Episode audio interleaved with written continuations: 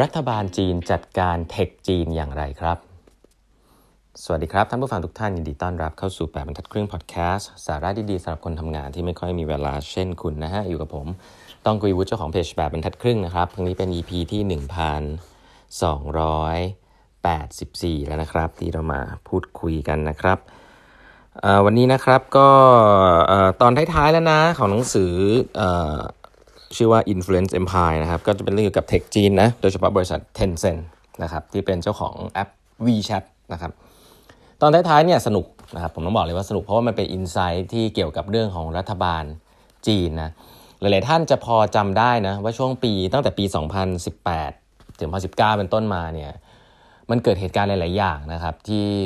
เกี่ยวกับบริษัทเทคจีนนะบริษัทเทคจีนเนี่ยเติบโตมากมายนะอาลีบาบาเองเทนเซ็นเนี่ยคือโตสุด ๆ นะตลาดใหญ่มาก จนกระทั่งวันหนึ่งหุ้นก็ล่วงลงแบบโอ้โหล่วงเลย ทุกวันนี้ยังยังไม่รู้จะกลับมาได้ยังไงเลยนะฮะแต่ว่าก็สิ่งหนึ่งซึ่งเป็นจุดเปลี่ยนเลยนะครับ ก็คือรัฐบาลจีนเข้ามาควบคุม และใช้ว่าแทรกแซงการทำงานของเทคจีนเลยนะครับอะทีนี้เดี๋ยวจะค่อยๆเล่าเล่าให้ฟังว่ามันเกิดอะไรขึ้นบ้างเนาะแต่ผมจะยกตัวอย่างจากมุมมองของบริษัทเทนเซ n ก่อนละกันนะอะง่ายๆ อย่างแรกเลยนะครับเทนเซ n เนี่ยอยู่ในตลาดหลักทรัพย์ของอเมริกามานานมากนะครับ ปี 2018 เดือนเมษายนครับหุ้นล่วงเลยหนึ่งอย่าง เพราะว่าเมืองจีนเริ่มที่จะเข้ามาควบคุมกฎกติกาของเกมในเมืองจีนครับ ก็คือเอาง่ายๆว่าเกมเนี่ยมันอาจจะทำให้สังคมมันไม่ดีหรือเปล่านู่นนี่นั่นเนาะ regulator ก็เลยเข้ามาบอกบอกว่าเนี่ยคุณเอาเกมเข้ามาเนี่ยได้นะ แต่คุณจะทำเงินจากมันยังไม่ได้นะครับ โดยปกติเขาบอกมันจะมี two step approval นะมี 2 step step แรกคือ ลงทะเบียนเกมนะครับอันนี้ทำได้ แต่ step ที่ 2 คือต้อง apply ขอ license ที่จะทำให้มัน commercialize หรือเก็บตังค์ได้ ประเด็นที่น่าสนใจก็คือว่า Tencent เนี่ยไปตกอยู่ใน trap อันหนึ่งก็คือว่าเขาเนี่ยเอาเกมหนึ่งซึ่งโด่งดังครับเข้ามา distribute ในจีนแล้วเกมนั้นเนี่ยหลายๆ คนในเมืองไทยก็เล่นนะชื่อว่า PUBG นะคือต่อยิงกันอะยิงกันนะยิงกันในในสนามรบเนี่ย PUBG เนี่ยตอนที่เข้ามาในเมืองจีนปี 2018เนี่ยคนเล่นเยอะมากนะครับ แต่ว่า Tencent เนี่ยไปตกอยู่ใน trap คือ launch เกมไปแล้วได้ได้ register ตัวแรกแล้ว คือสามารถจะ distribute เกมเนี้ยไปให้คนจีนหลายล้านคนเล่นแล้วเรียบร้อย แต่ว่าสุดท้ายมาติดอยู่กับ license ตัวที่2ครับคือเก็บตังคนเล่นไม่ได้ ก็เลยกลายเป็นว่าขาดทุนเยอะเลยนะครับสำหรับตัวนี้นะครับหุ้นของ Tencent เนี่ยก็ร่วงลงอย่างหนักเลยนะครับ มากกว่า 10-20%ภายในวันเดียว ที่นิวยอร์กนะครับอันนี้คือจุดเริ่มต้นนะแล้วก็หลังจากนั้นเนี่ย เมืองจีนเนี่ยก็เริ่มมีการพูดคุยถึงเรื่องเกมเยอะมากครับ แล้วก็เทนเซ็นเนี่ยแหละฮะเป็นตัวการตัวเริ่มเลยฮะที่จะต้องมาจัดการเกมของตัวเองครับ เพราะฉะนั้นหลังจากนั้นเนี่ยก็มีกฎระเบียบของเรื่องเกมออกมามากมายครับในเมืองจีนไม่ว่าจะเป็นเทนเซ็นต้องทำอะไรบ้างรู้ไหมฮะจะต้องอปรับเรื่องความโหดร้ายนะดุร้ายโหดร้าย ภาพที่น่ากลัวออกไป เช่นเเลือดสีแดงนะครับ เปลี่ยนเป็นสีเขียวอย่างเงี้ยตอนนี้จะเป็นเลือดสีเขียวหมดเลยนะครั บางบางส่วนจะต้องมีใส่แบนเนอร์นะครับที่เกี่ยวข้องกับการประกาศเหมือนคำขวัญของประเทศไปอยู่ในเกมด้วย เพื่อเหมือน educate เด็กที่เล่นนะครับ ว่าประเทศเราไปถึงไหนแล้ว อันนี้นี่ฟังแล้ว super nationalist มากเลยนะครับแบบแบบฟังแล้วแบบ โอ้โหเออคล้ายๆเกาหลีเหนือเลยจีนทำแบบนี้เลยนะฮะก็คือให้มีสโลแกนของประเทศเนี่ยไปไปอยู่ในเกมด้วยนะครับ แล้วก็ให้ภาพที่มันโหดร้ายหลาย ๆ อันเนี่ย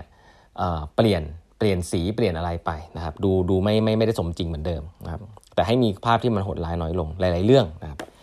ซึ่งเขาบอกว่าคนที่เข้าไปเล่นเกมในยุคหลังยุคหลังจากนั้นเนี่ยจะรู้สึกว่ามันแปลกๆมันเหมือนเข้าไปอยู่ในดินแดนเมืองจีนที่มีคำพูดมีป้ายอะไรภาษาจีน แล้วก็มีแบบสัตว์ประหลาดที่ไม่ค่อยเหมือนจริงนะแต่ว่าสุดท้ายทุก ๆ อย่างนั้นเนี่ยสนุกน้อยลงก็จริงนะครับ แต่ก็ work ฮะพอ Tencent ปรับสิ่งเหล่านี้แล้วเนี่ยรัฐบาลก็ให้ license ครับที่จะสามารถ commercialize ได้ อะไรแบบนี้เป็นต้นนะครับ อันนี้คือเริ่มแรกที่เริ่มเห็นแล้วว่าเฮ้ยเริ่มมีทรายแปลกๆ แล้วว่ารัฐบาลจีนเริ่มเข้ามาวุ่นวายนะอันนี้เรื่องเกมนะ ทีนี้ถัดไปเนี่ยพวก tech จีนโดนอะไรอีกบ้างนะ อันนี้เราเรายังไม่พูด government เราเราเราไม่พูดรัฐบาลจีนนะขอมาพูดที่อเมริกานิดหนึ่งนะอเมริกาเนี่ยจริงๆมีมุมหนึ่งที่น่าสนใจนะครับ คือเชื่อไหมครับว่า tech เมืองจีนอุตสาหกรรม tech เมืองจีนอาลีบาบาหรือว่าเอ่ออะไรอะ Tencent ไป่ตู้เนี่ยจริง ๆ แล้ว อย่างที่ทุกท่านทราบกันนี่นะสตาร์ทอัพเมืองจีนเนี่ยก็ได้รับเงินลงทุนจาก VC Fund นะเกิดขึ้นจาก VC Fund ที่น่าสนใจคือ VC ฟันส่วนใหญ่ที่เป็นฟันใหญ่ๆเนี่ยเป็น VC ฟันของอเมริกานะครับแล้วถามว่า VC ฟันของอเมริกาเนี่ยคนที่เป็น limited partner หรือคนที่เป็นคนที่เอาเงินมาลงใน VC ฟันเพื่อเอาไปลงทุนต่อเนี่ยคือใคร หลายๆท่านจะรู้จักคำว่า pension fund คือกองทุนบำเหน็จบำนาญ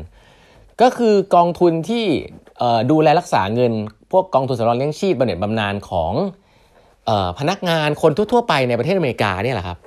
ก็กลายเป็นว่าไอ้เงินก้อนใหญ่ๆ พวกนี้ที่มันไม่ควรจะเสี่ยงเนี่ยมันก็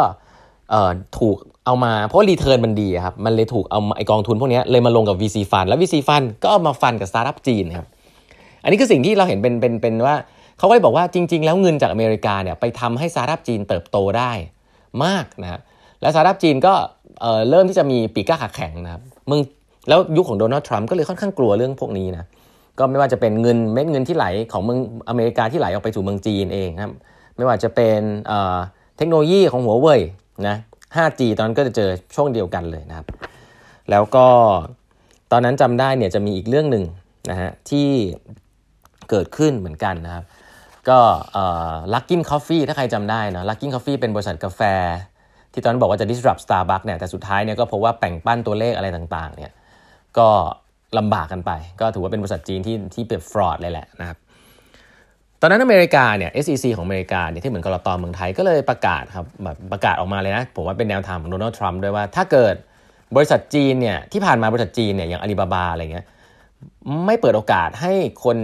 ทางออดิตจากบริษัทจากอเมริกาเนี่ยเข้าไปออดิตบริษัทในเมืองจีนนะ ซึ่งสิ่งนี้เป็นสิ่งที่ทำให้มันมันมันไม่มันมันไม่โปร่งใส แต่ก็อย่างที่บอกครับคนอเมริกาก็มีคนได้ประโยชน์จากอาลีบาบา listing เยอะอาลีบาบาก็ไป list ในตลาดหลักทรัพย์นะครับแต่ว่า direction ก็ออกมาครับว่า ถ้าหลังจากนี้ไม่ให้ audit แบบจริงจังเนี่ยว่าบริษัท you มีอะไรจริงหรือเปล่าเนี่ยก็จะ delist ออกจากตลาดหลักทรัพย์นะอันนี้เป็นอาวุธของอเมริกาเลย ก็ทำให้หุ้นของหุ้น tech ของจีนเนี่ยร่วงลงไปอีกครับ จากไอตัวกฎระเบียบที่จะ implement มากขึ้นนะครับใน ในบริษัทของจีนอะไรแบบเนี้ย